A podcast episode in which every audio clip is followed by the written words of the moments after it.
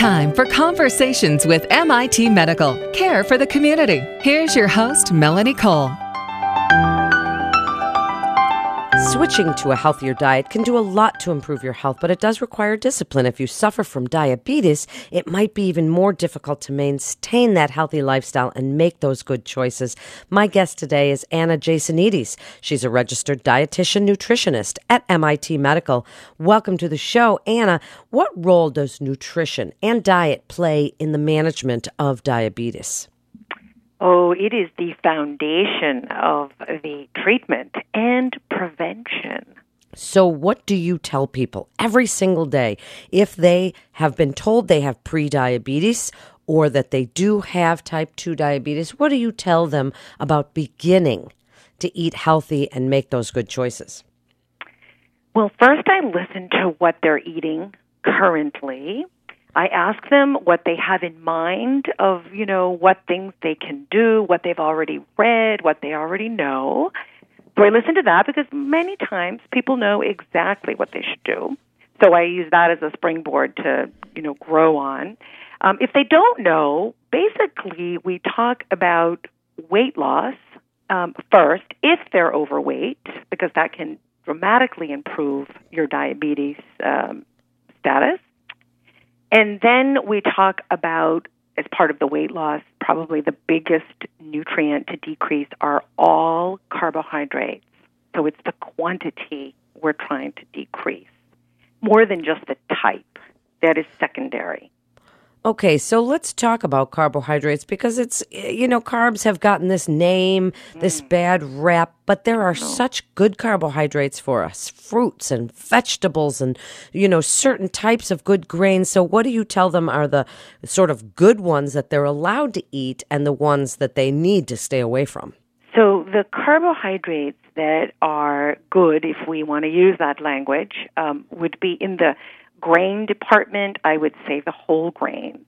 But that is not a license to eat as much of the whole grain as you want. So, yes, brown rice is healthier than white rice, but you can't eat more of it. And that is what most people think that they, oh, I eat whole wheat bread and I eat brown rice and I eat quinoa, and, which is another healthy carbohydrate, and they think they can eat three cups. You cannot. so, um, that is very important as part of the prevention and the treatment is you need to keep your carbohydrates you know on the lower side given our american standards now. So but yes whole grains would be the better ones. Whole fruit as opposed to juice is another way to you know express a better carbohydrate. Uh, when it comes to vegetables most vegetables i'm going to say the non-starchy ones are pretty low in carbohydrates. So those can become sort of free. I tell people don't count your string beans and don't count your broccoli. You people don't get overweight because they had too much broccoli. Here, here, they certainly don't. And a carrot no. or a tomato really never caused anyone to get diabetes, but it can be confusing when people do hear that word. And as you yeah. say, some things have more sugar in them than others, certain fruits, and of course, juices and smoothies yeah. and things like that. Yeah. So, how do they keep track as they're eating? Do you have them journal and then keep track of their blood glucose levels? What do you tell them to do?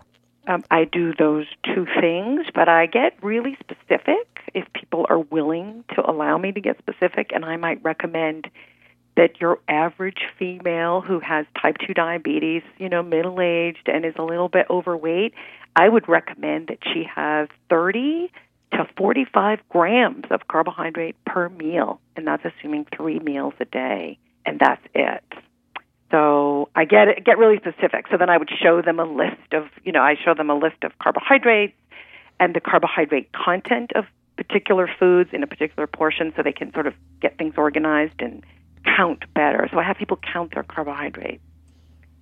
And that is so important. And do proteins or fats play a role in diabetes management? Yeah, they do. And for most people, if you have type 2 diabetes, you know, 90% of type 2 diabetics are overweight. So you have to reduce that portion size too. People aren't sure that, they don't want to hear that, but it's the truth. We Americans eat a lot of protein. So, and that's another buzzword. Everybody wants to eat more protein. And, well, not really. It depends who you are. Most of us need to decrease the portion of our steak in even our chicken breast because you can't eat 12 ounces of chicken and say you're necessarily being healthy. Now, what role do you tell them? There. Oh, and I'm what role, role do you tell them that exercise plays in maintaining that blood glucose level? Uh, it is a very important role, and it is very effective. That exercise can reduce your blood sugar almost immediately. Like if you took your blood sugar before you went for a walk and then after you went for a walk, you would see it drop. It, as a general rule. So it's very, very important. Activity. I, I don't even like to call it exercise because people's faces cringe. I just say movement, physical activity, and it can be a walk. And you can break it up three times a day. In fact, there was a study that said that that was even more effective. You know, instead of doing 30 minutes in one stint, you could do three 10 minute stints, and even better. And I think when you deal with people who have type 2 diabetes, Anna, it, if you've had someone with type 1, they've been dealing with this for most of their life. But when you get someone newly diagnosed, all of this seems to be more of a surprise or a shock. So, how do you get them ingrained into this to explain to them how really truly important it is that they maintain this and manage it? Well, I do it slowly. You know, we try to make a few changes. We get the foundation, right, sort of the basic educational stuff. And then we talk about, okay, well, what changes can you make? What will this mean for your daily routine, your daily food choices? And so we start small. You know, small changes um, lead to big changes. So that's how I would approach that. Can patients who take insulin to manage their diabetes become non insulin dependent if they adopt these healthier habits or lose weight? Uh, if you're type 2, possible. Type 1, no, never. No, but type 2, it's yes. possible to change the medications that you're on and or become non-insulin dependent. Yes, yes. And there is some good and strong evidence to show that you can delay the onset of diabetes with um, diet and exercise. There are very, very good studies that have, you know, shown that. And you lose weight and you manage, you know, to eat less and you exercise, you could get your medications discontinued. We see that often. Really, really, that's great information. Gives people so much hope that if they adopt these healthier choices, that they can actually reverse the process of their disease. How do MIT medical patients use the nutrition services there? Well, they're basically referred from their physicians, but they can also just ask for a referral and they don't have to be sick to see me. So you could have diabetes or you could say, "Oh, I want to prevent diabetes." And we could, you know, go that's how they could use me. So then what about people who just eh, want to use you to help lose weight? What do you tell them about getting that under control and starting a good healthy, you know, not necessarily diabetic, but a good healthy food choice lifestyle? What do I tell them? Well, it starts with an assessment. So I don't have a canned, uh, you know, procedure here, but um, I try to make it specific to them.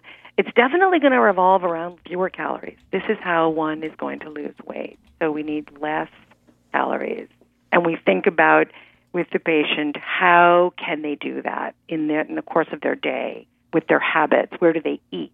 Uh, what do they order? What do they drink? So we try to look at what they're doing now to make it realistic instead of sort of a canned thing like eat less and move more because it's hard to take that into your life. So I try to get specific, but it will it'll mean yes, you have to eat less and you need fewer calories. There's no magic, no magic bullet.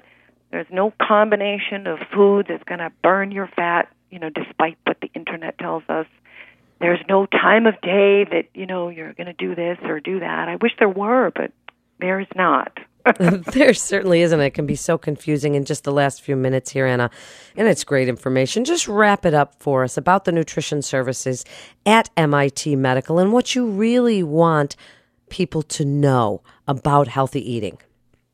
Well, I want them to get the facts about healthy eating because I think there are way too many mystery, you know, things out there and advertisements on the internet and you know, good food, bad foods. I, I really think they should get the facts, and I think that they should hear it um, from a registered dietitian nutritionist. I think we have a broad um, eye of what's out there, what the studies have shown, what works, what doesn't work.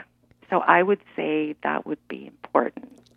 Thank you so much for being with us again, Anna. It's just great to have you on. You're listening to Conversations with MIT Medical.